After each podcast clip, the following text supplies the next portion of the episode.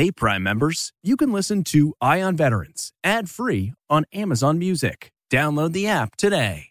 This spring, if you'd rather spend time enjoying your lawn instead of trying to keep it alive, there's good news. TruGreen is the easiest and most affordable way to get a beautiful lawn. All you have to do is water and mow, and they'll do the rest weed control, fertilization, aeration, and even some things you might not even think of. They'll do all of it, while you can do literally anything else. With TruGreen, you can have your lawn looking as good as a putting green. That's not hyperbole. TruGreen is the official lawn care treatment provider of the PGA Tour. TruGreen offers a satisfaction guarantee, and they have a verified best price promise, which guarantees you the lowest price with no compromise on quality. You do you. Let TruGreen do your lawn care. Visit trugreen.com to get the best lawn at the best price with the best people guaranteed.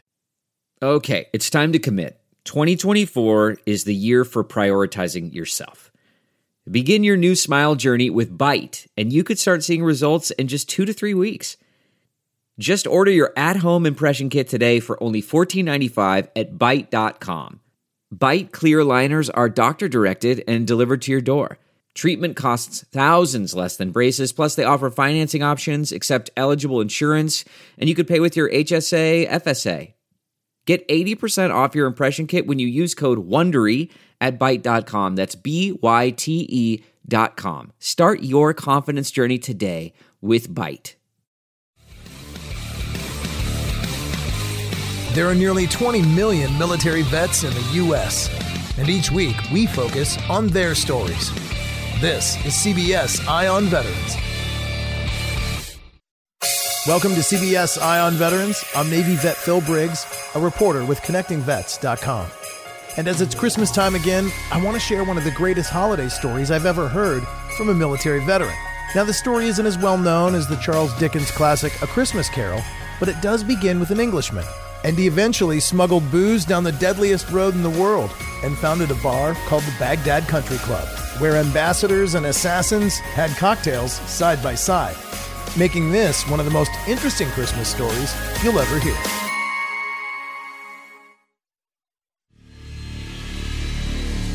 And so we'd always talked about having, you know, something. Wouldn't it be great if we could open a bar or something like that, or get a proper drink? And he, you know, he said, "Look, I'd love to, um, James, but the problem is I can't get into where you can get into. I can only get it so far. You know, I'll, I'll just effectively front you the money until you sell it." Dude, we, we had anything from, from Johnnie Walker Blue Label, we had the Jack Daniels, we had Jim Beam, we had Absolut Vodka, Smirnoff Vodka in all sorts of flavors. You know, it was it was jam packed. I mean, we were passing beer over people's heads. It was kind of one of those kind of crazy scenes. And I certainly always felt incredibly nervous. So I used to carry like an M4 and a, a Glock, and the M4 was like tucked beneath my seat, and the M, uh, the Glock was like under my sort of leg as I was driving. You know, I personally took a choice that I'm not going to live my life hiding away in a bunker somewhere. And the club motto has always been it takes real balls to play here. Welcome to Vet Story. I'm your host, Phil Briggs, and today we're going to meet the guy who founded the Baghdad Country Club.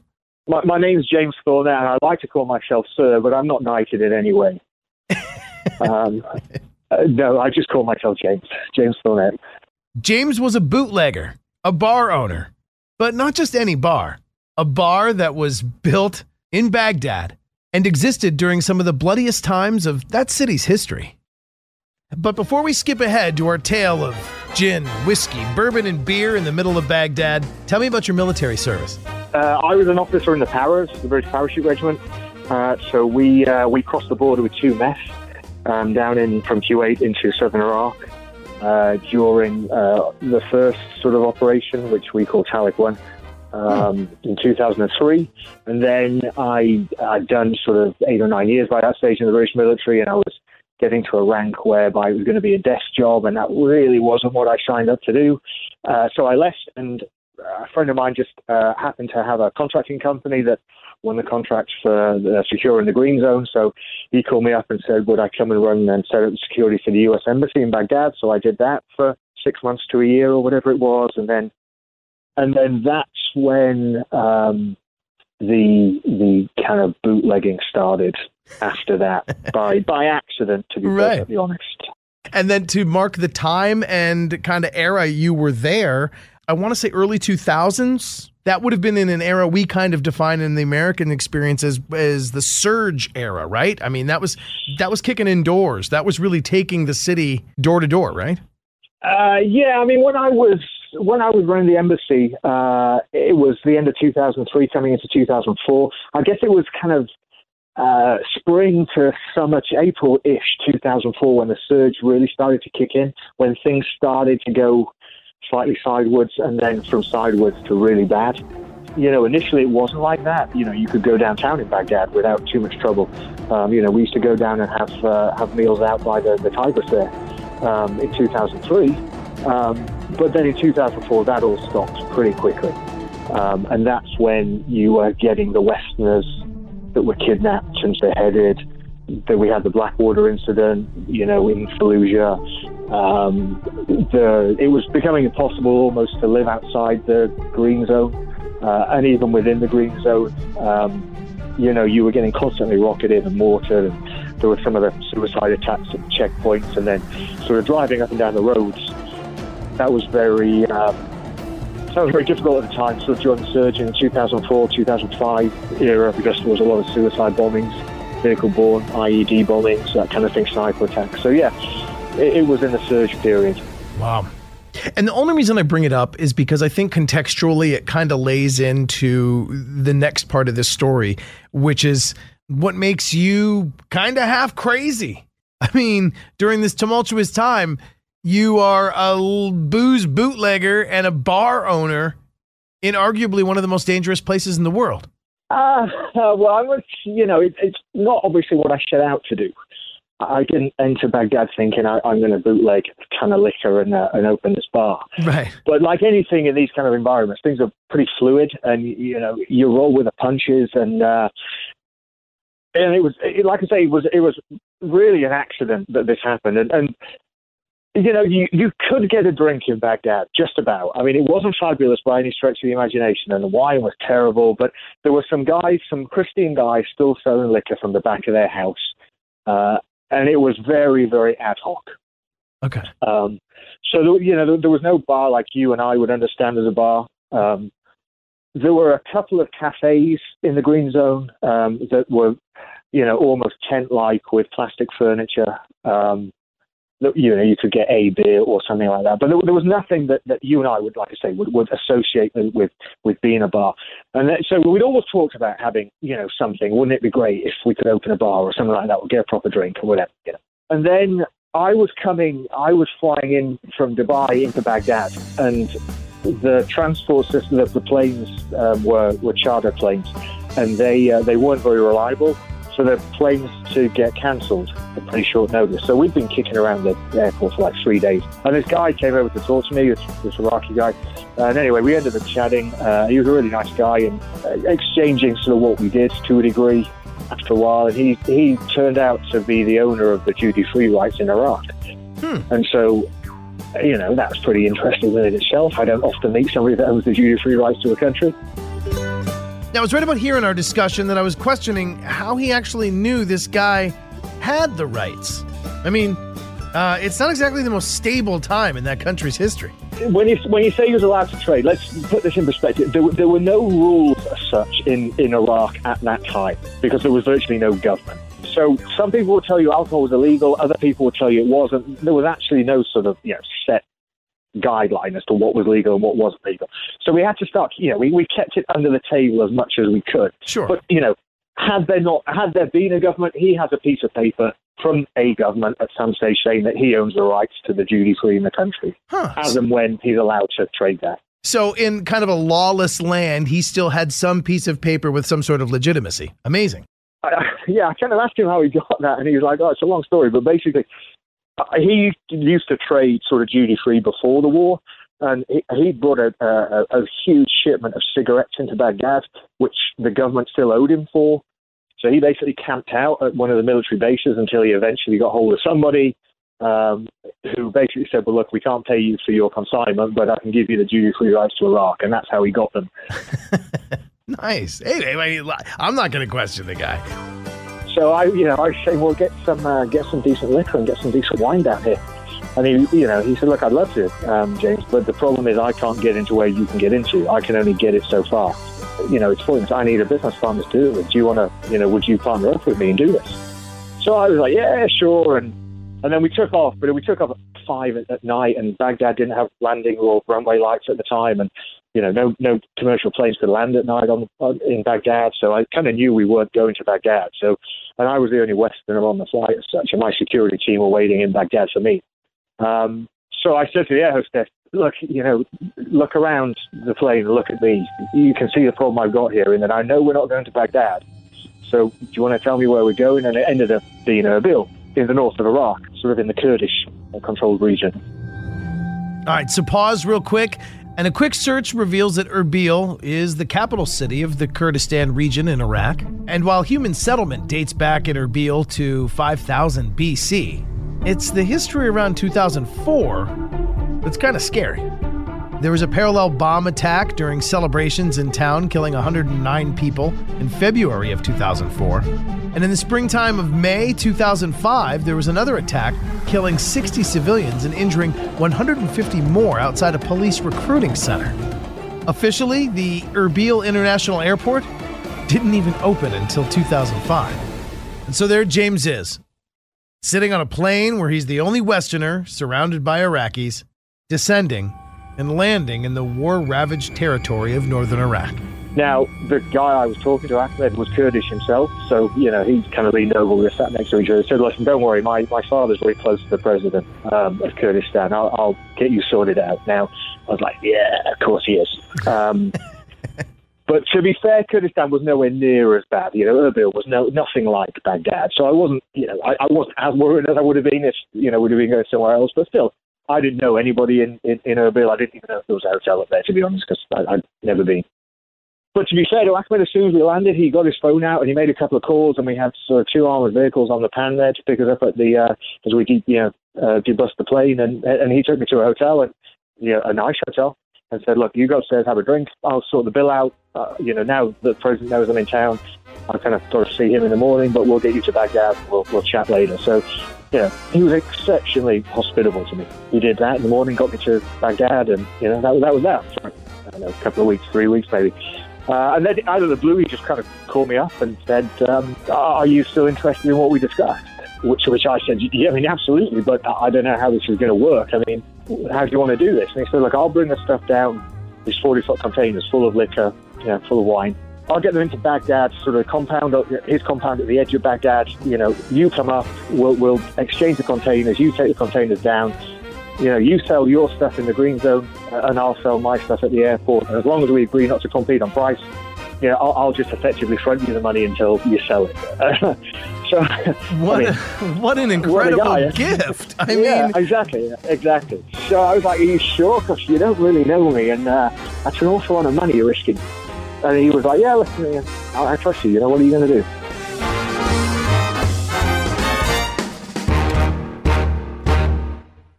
huh?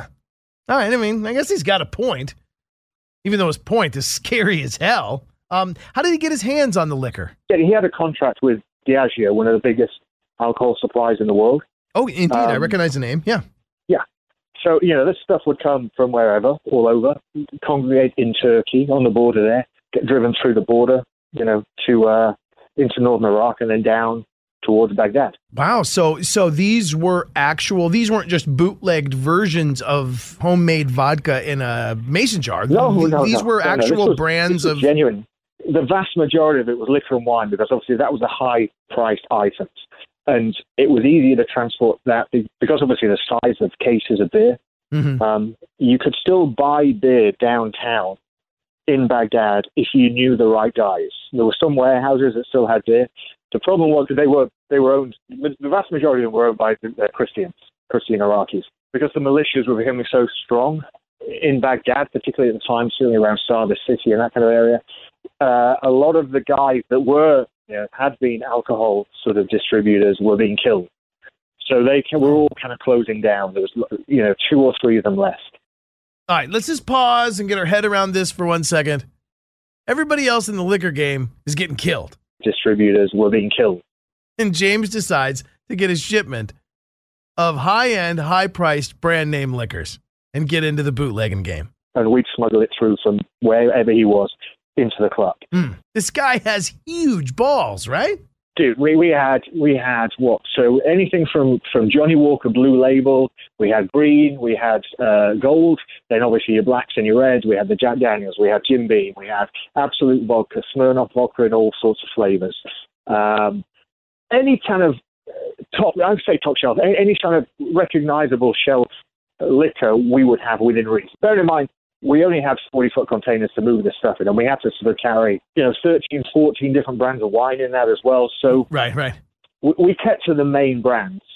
Well, it was very good stuff, to be perfectly honest. Tip of the cap to you for making this all happen. But now, um, yeah, let's pick back up where I interrupted you. Pardon me. Um, we've now rendezvoused. We've picked up our lot of booze, our 40 foot container. You've headed back to the green zone. Now, talk to me about what happens next in this story, which inevitably ends with you guys basically running a bar. Well, the, the first load came in on this 40 foot container. We, we had, a, we had a, a, a big rig lined up to take it from the airport down to the green zone, which there's a main road, for those that obviously don't know Baghdad, there's a main road, like a, freeway that ran between the green zone and the airport, which was, you know, a safe area within reason as well. And it wasn't particularly long. I mean, it's probably, I know, 10 miles maybe, give or take. Probably took me 15 minutes.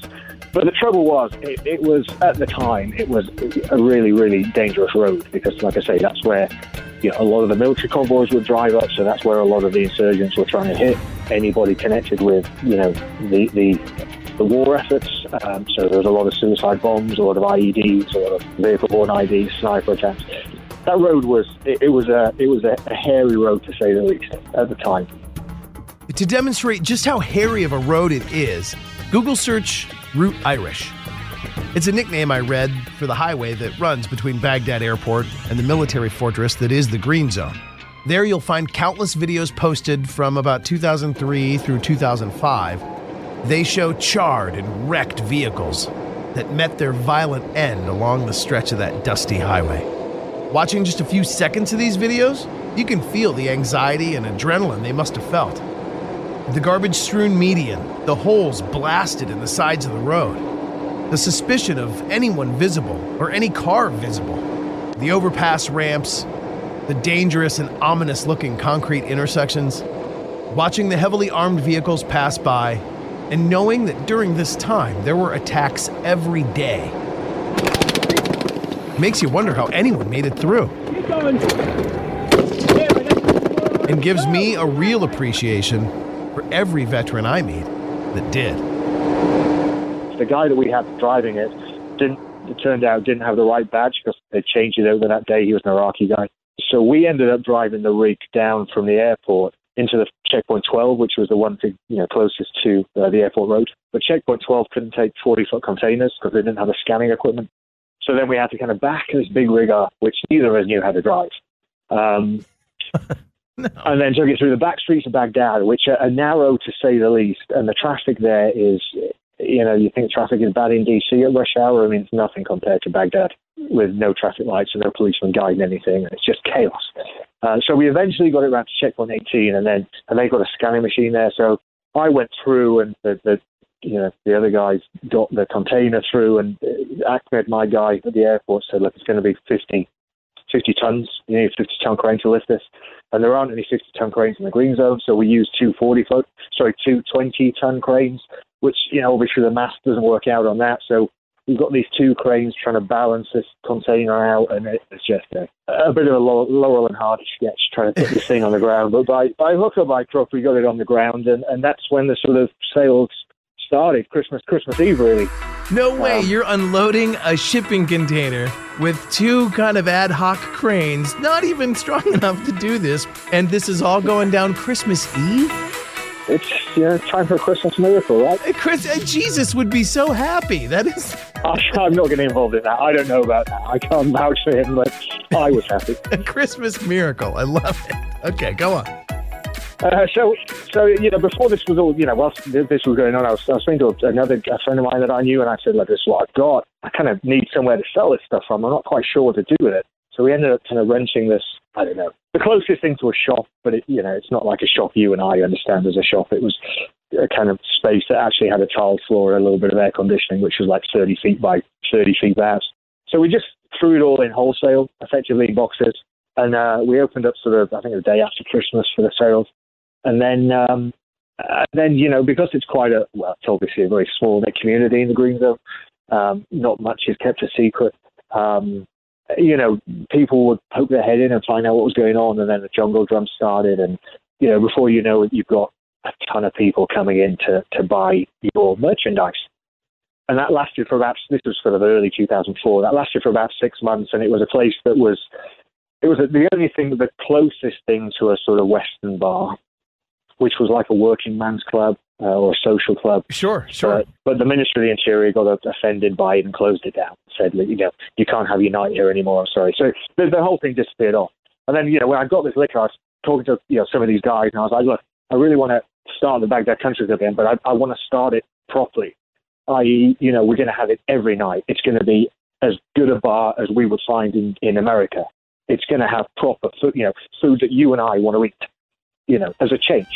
I want a beautiful garden. I wanted it very much like sort of Ritter Casablanca's cafe. Can I just pause right there? When I told my editors that I was going to talk to you about this story, that's exactly what we thought of. Casablanca, Humphrey Bogart. Here's looking at you, kid. You know, we're.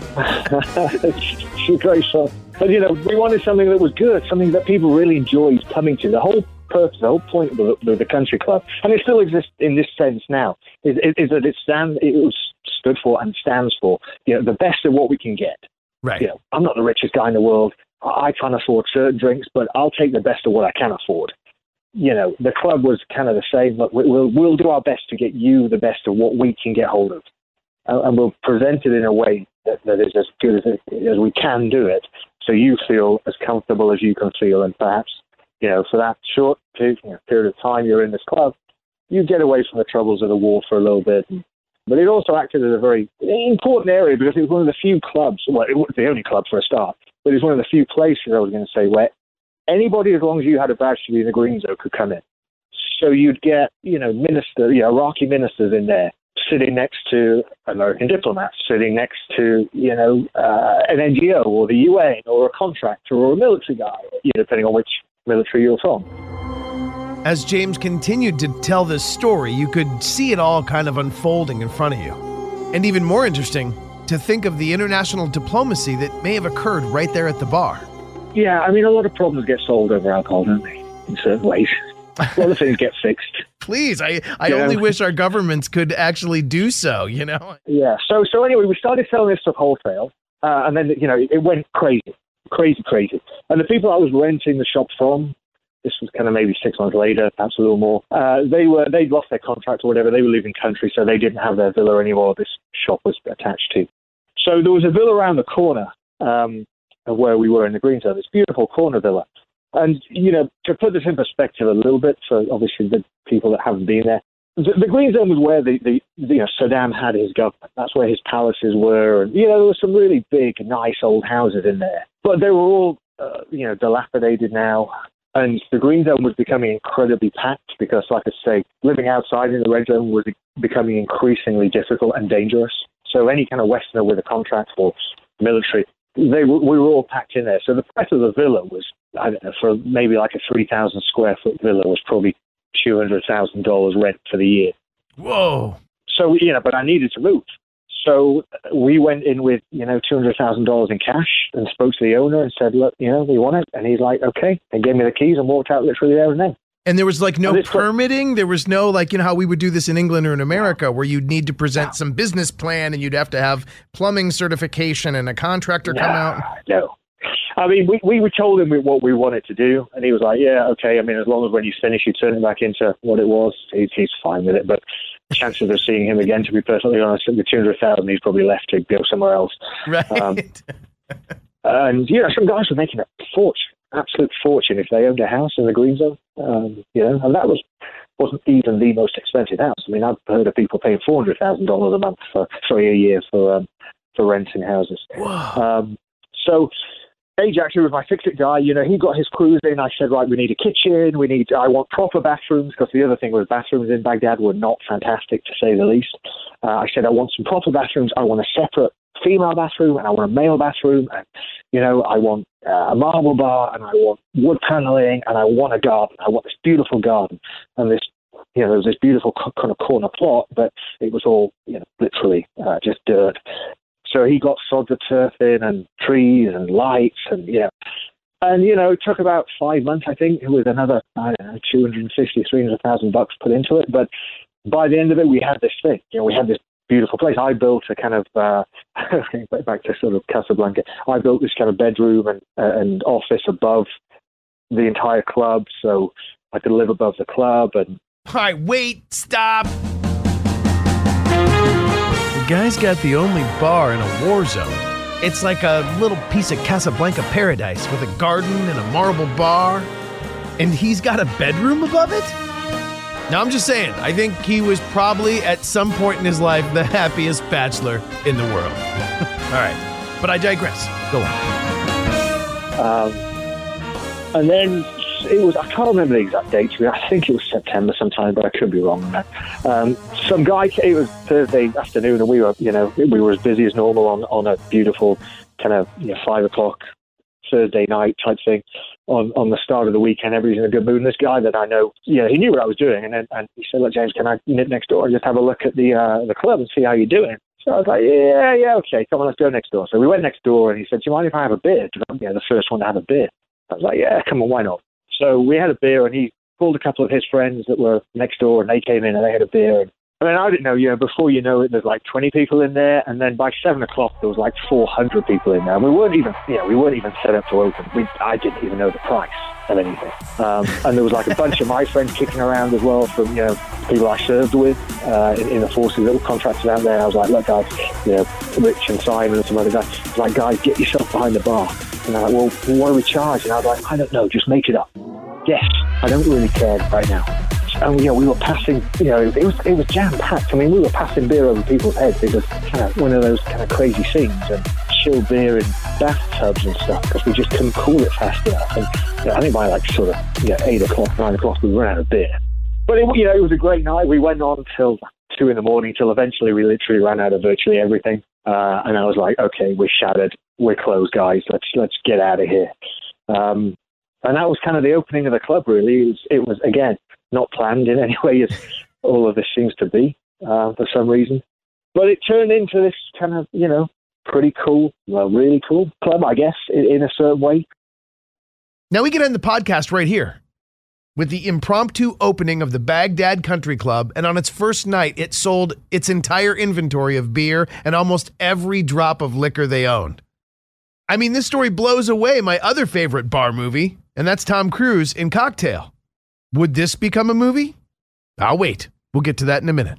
Given what we were doing, what we had to work with, and you know the risks we were taking to do that, because you know bootlegging liquor down the down the, the route Irish, as the airport road was called.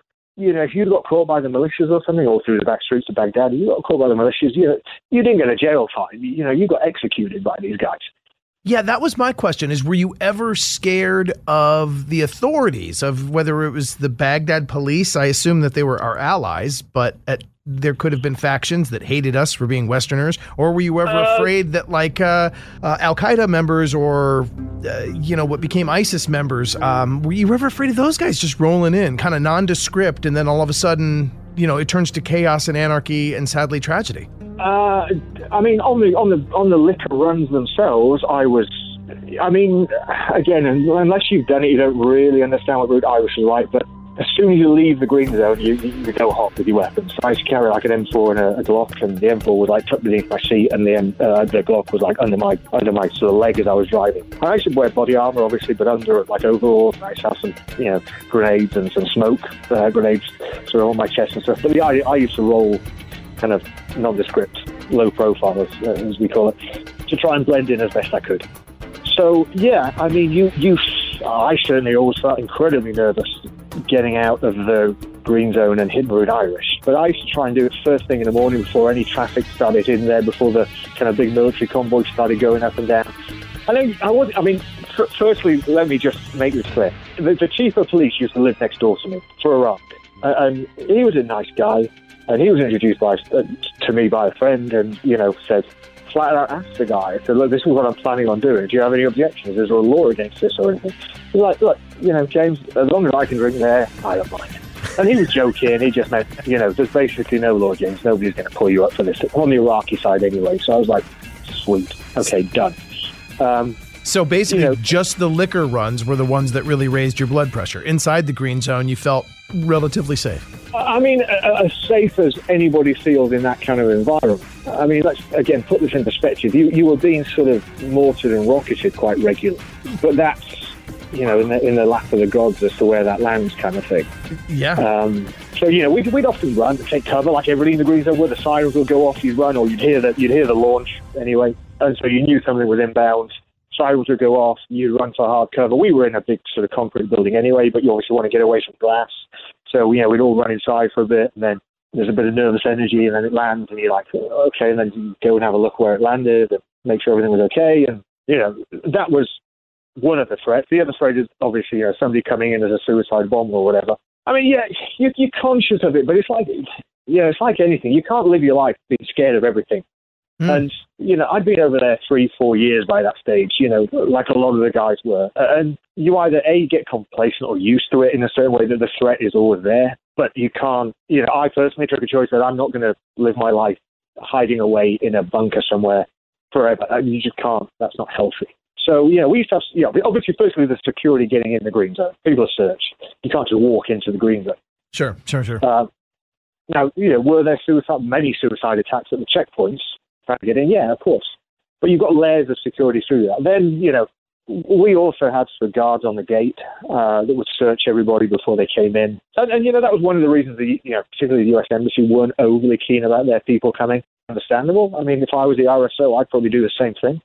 You know, you don't want people gathered in that kind of environment for somebody to walk in and blow themselves up. And I completely understand that. So I wasn't know, he, he put a circulation, and even a really nice guy, he came around and sat with me and said, look, I really wish I could recommend the place to everybody, but you know that I can't for obvious reasons. And I was like, yeah, sure. But, you know, they were all grown up as well, you know, but most of them did anyway. I mean, uh, especially when there's alcohol involved, right? Oh, indeed. indeed. Okay, so now let me just uh, let's see. Okay, so now we're uh, we're in business. I would imagine forthcoming weeks we're fruitful and prosperous, and everybody, you know, you're you're the most popular guy in Baghdad at one point in time. I can imagine everyone loves your place. yeah. The Baghdad Country Club in full effect, a wonderful bar with proper bathrooms and everything. Um, this sounds like a success story. Like this should still be running. Like this should be the Hard Rock Cafe. Um, but yet I'm talking to you here in America, and we're some years later. So um, take me to the next chapters now. Um, it's in business, well, and so, how did it end? The, the, the, climate in Baghdad generally was changing uh, over you know the times we we were there. Like we use the term lawless, but and I I, I use that sort of tongue in cheek in a way. I, you know, you couldn't go around shooting people clearly. Sure. But you know, for, for, for, if you were being a little bit cheeky, running a you know, bootlegging a bit of alcohol here, there's bigger things in the world to, to worry about. Uh, and you know, generally speaking, every Westerner saw this as a favour, and even a lot of the Iraqis saw this as a favour. There were some of the militias and some of the insurgencies that clearly would have killed us if they'd have caught us um, doing this. Um, but you know, it's not like we were breaking the law in inverted commas by doing this. It was just the place wasn't really set up for laws in that way. But just the feel of the green zone was changing. It was becoming a lot more regimented. They wanted to make it a much more like a military, a huge military base, effectively. You know, try to impose some regulations in the green zone. Started to be a bit more aggressive about how they did that. You know, there were like parking tickets were being issued and speeding fines, and actually, like, guys, I mean, we're, we're, we're at war here. Surely we've got better things to do than stop people for speeding. But okay, I get, you know, there has to be some there has to be some authority somewhere.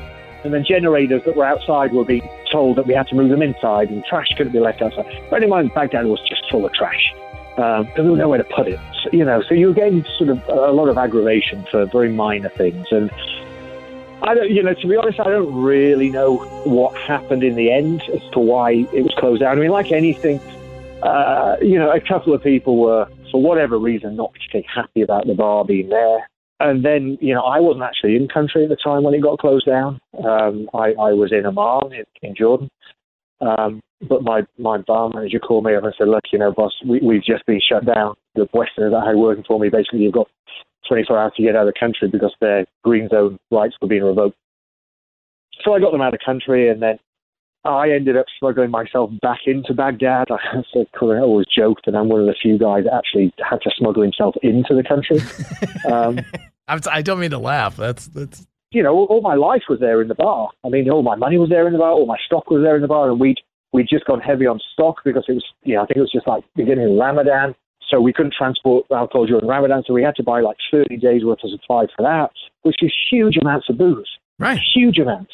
Uh, so that was all there, and all my clothes were there, and all my personal sort of effects were there. So I had to kind of come in and try and get some of that out. So I managed to get a little bit of it out, but you know, I couldn't get in the club to move the alcohol or get the cash out or anything like that. Now let's just think about that for a second. The Baghdad Country Club's era inside the Green Zone is coming to an end, and his life's work is locked up inside of a building he can't even get to. What? All his money? All his booze? You got to be pissed off about that. I mean, when people say to me, you know, uh, were you were you mad that it got closed down? And I start saying, you know, at the time I probably was, but in hindsight, I think it's probably the best thing that could have happened because the Greens uh, and all of Iraq was going to change at that stage, and it was I could feel it coming anyway. And you know, some of the guys that I was working with weren't, you know, they couldn't really see it, so they were let's buy some TVs, let's buy ovens, let's you know buy pizza ovens, let's do this. I was like, you know what, guys, no more spending on capex. Something's going to change here. I just I'm feeling it, and if it wasn't, you know, being shut down by these, you know, sort of police in the green zone, it was going to be the Iraqis at some stage because when the elections happened again, or you know when the government that was elected in 2005 started to get some strength within itself, they were starting to flex their muscles a lot more. And it was it was a Shia government that came in that were very sort of anti-alcohol. Mm. Um, so they, they were going to start to ban alcohol anyway from the green zone. As much as I don't mind doing a bit of bootlegging here and there, I didn't want to do it completely speakeasy. I, I would not have gone away with it. I mean, at the bottom line. Um, and you certainly wouldn't have wanted to spend, you know, a better part of your life in some kind of Iraqi prison either. Uh, you know, with the new administration well, no, coming in there. No, that's that. That wasn't on my list of things to do that year. Um, but uh, you know, I, am plus, you know, these were my friends. I, I, didn't want to offend anybody particularly. I, that's no, right, right. I was about doing. I mean, uh, and it was it had run its course. And you know, it, it, I suppose it's a bit like James Dean, isn't it? You know, had he gone on to be 80 years old, he probably wouldn't have been as famous as he was given what happened to him at his young age. And I think the same is true of the club in, in many ways. It, it, had it gone on and on and on, it would have just fizzled out anyway. But because it kind of, you know, was closed down and died it, in its heyday, still has some sort of kind of gravitas around it, uh, an intrigue. And so ends the story of the Baghdad Country Club, a bootlegger's paradise, the legend of a proper bar in an improbable location. Because that's, you know, that's it is kind of this almost mythical, romantic kind of place that was was just a you know it was a bit naughty to be there. It wasn't quite a speakeasy, but it wasn't a fully open bar. It was kind of you know full of adventurers and bootleggers and you know this this of, of interesting people. But it can't just end like that. What now? What was next? The start of the next chapters begins with the logo of the Baghdad Country Club. So the, uh, the, the club symbol has always been the cross, the golfer, silhouette of a golfer playing underneath the cross swords of Baghdad. You know the famous monument in Baghdad. Mm. And the club motto has always been, "It takes real balls to play here."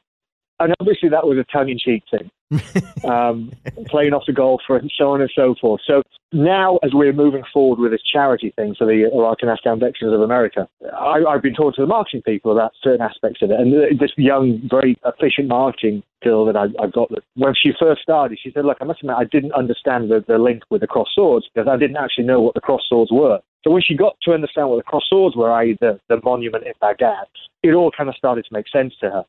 It's an amazing story, and we're and there's a new chapter to write, which we're going to get to in just one second. Um, sidebar: We talk about how it was kind of romantic.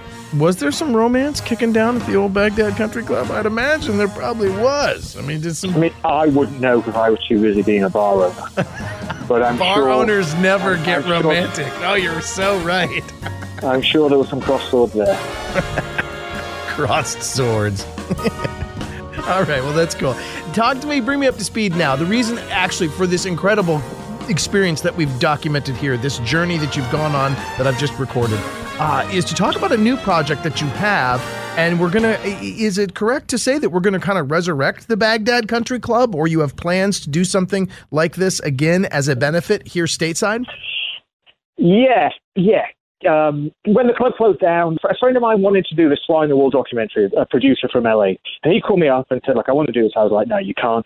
Anyway, so fast forward, I was living in Dubai. He called me up and said, "Look, there's a guy called Josh Bearman. Uh, he wrote the story called The Great Escape, which is what the film Argo with Ben Affleck is based on. Hmm. Uh, he writes for people like Rolling Stone or Atlantic Magazine. He's a freelance journalist, but at the super high end of freelance journalism. He wants to do this big kind of four or five page article on you and the club. So we agreed, and you know, Josh and I became friends, and it took about a year to write this thing. Um, and if you go on the internet now and you Google Baghdad Country Club of James Thornett or whatever, it comes up with this cartoon, and that cartoon is like a five minute kind of snapshot of the story that was done by, I think it's The Atlantic, to promote the article that Josh wrote. By the way, after this interview, I did Google Baghdad Country Club. I did watch this four and a half minute video, and it's awesome.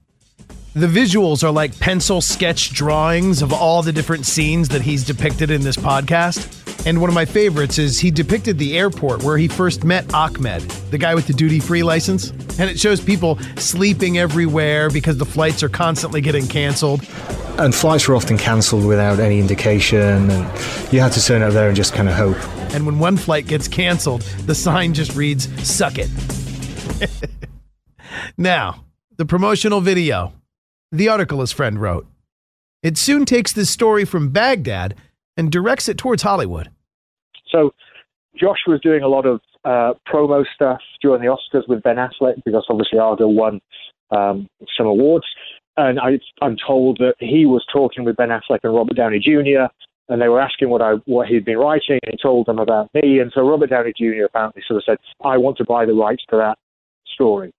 And I want to make it through my production team. So that was all going on. Robert Downey Jr. was being involved. So then I got, you know, uh, a sort of script writer got involved from the Downey Jr. Team Downey side, and so we were we've been busy kind of writing that, and that's kind of sidebar. So it's always been kind of bubbling over in the background. The country club as a whole, it's never kind of died as such.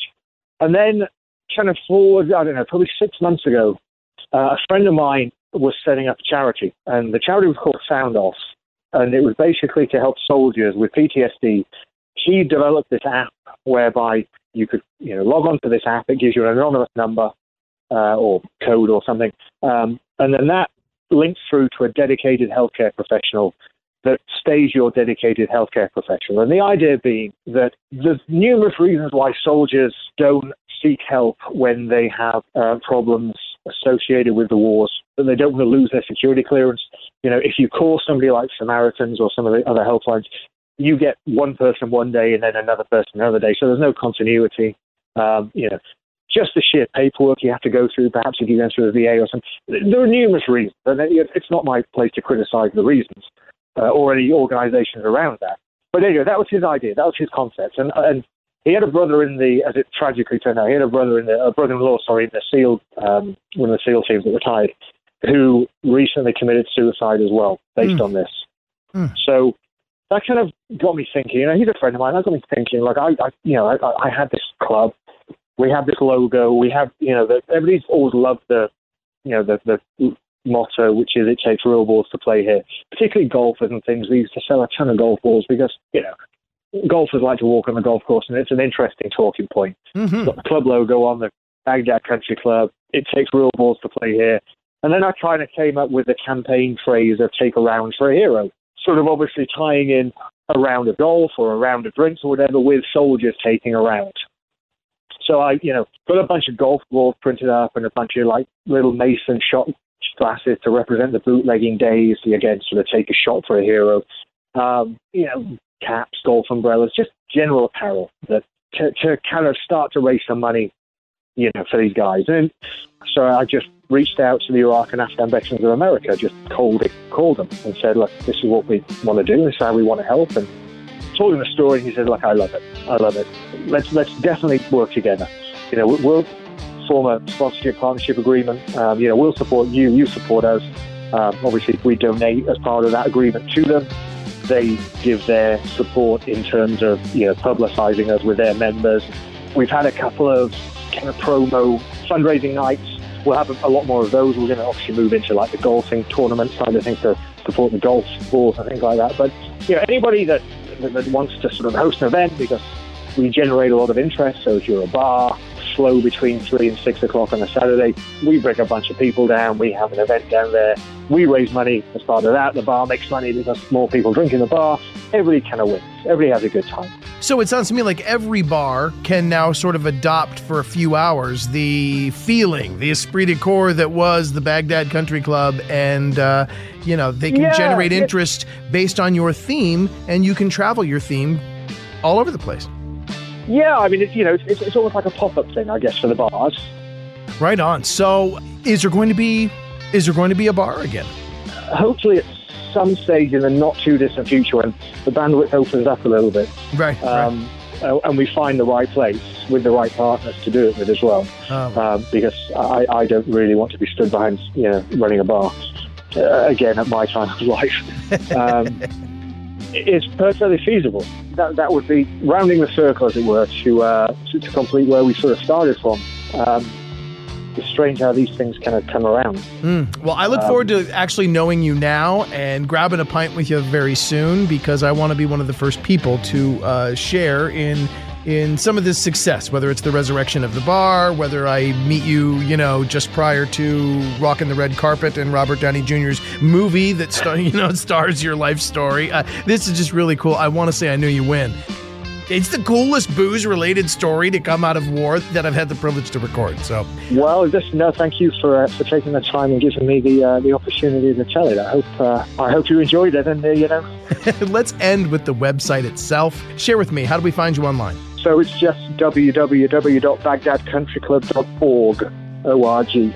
BaghdadCountryClub.org. Awesome. A bootlegger, veteran, a man of many worlds, many continents, and many achievements, but best of all, you're a man of a million stories. I love it. Absolutely. all right, we'll get together for a beer soon. And on that note, I say cheers. I'm Phil Briggs and I'll talk to you next time at connectingvets.com.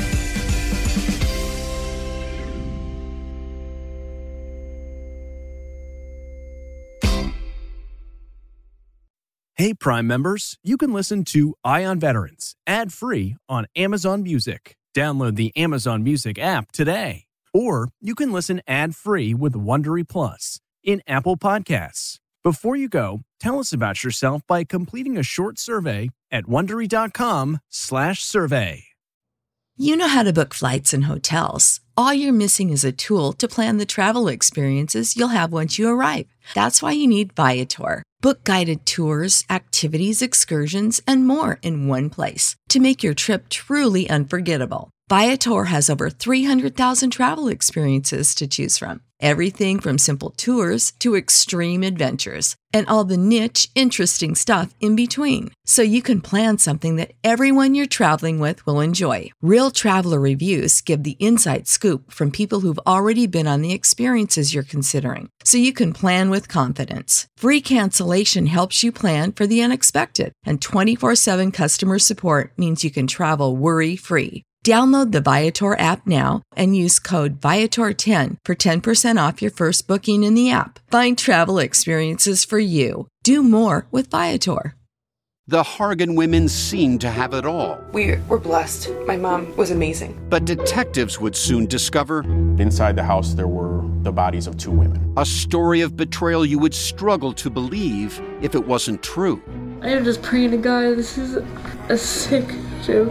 From 48 Hours, this is Blood is Thicker The Hargan Family Killings. Listen to Blood is Thicker The Hargan Family Killings starting May 8th, wherever you get your podcasts.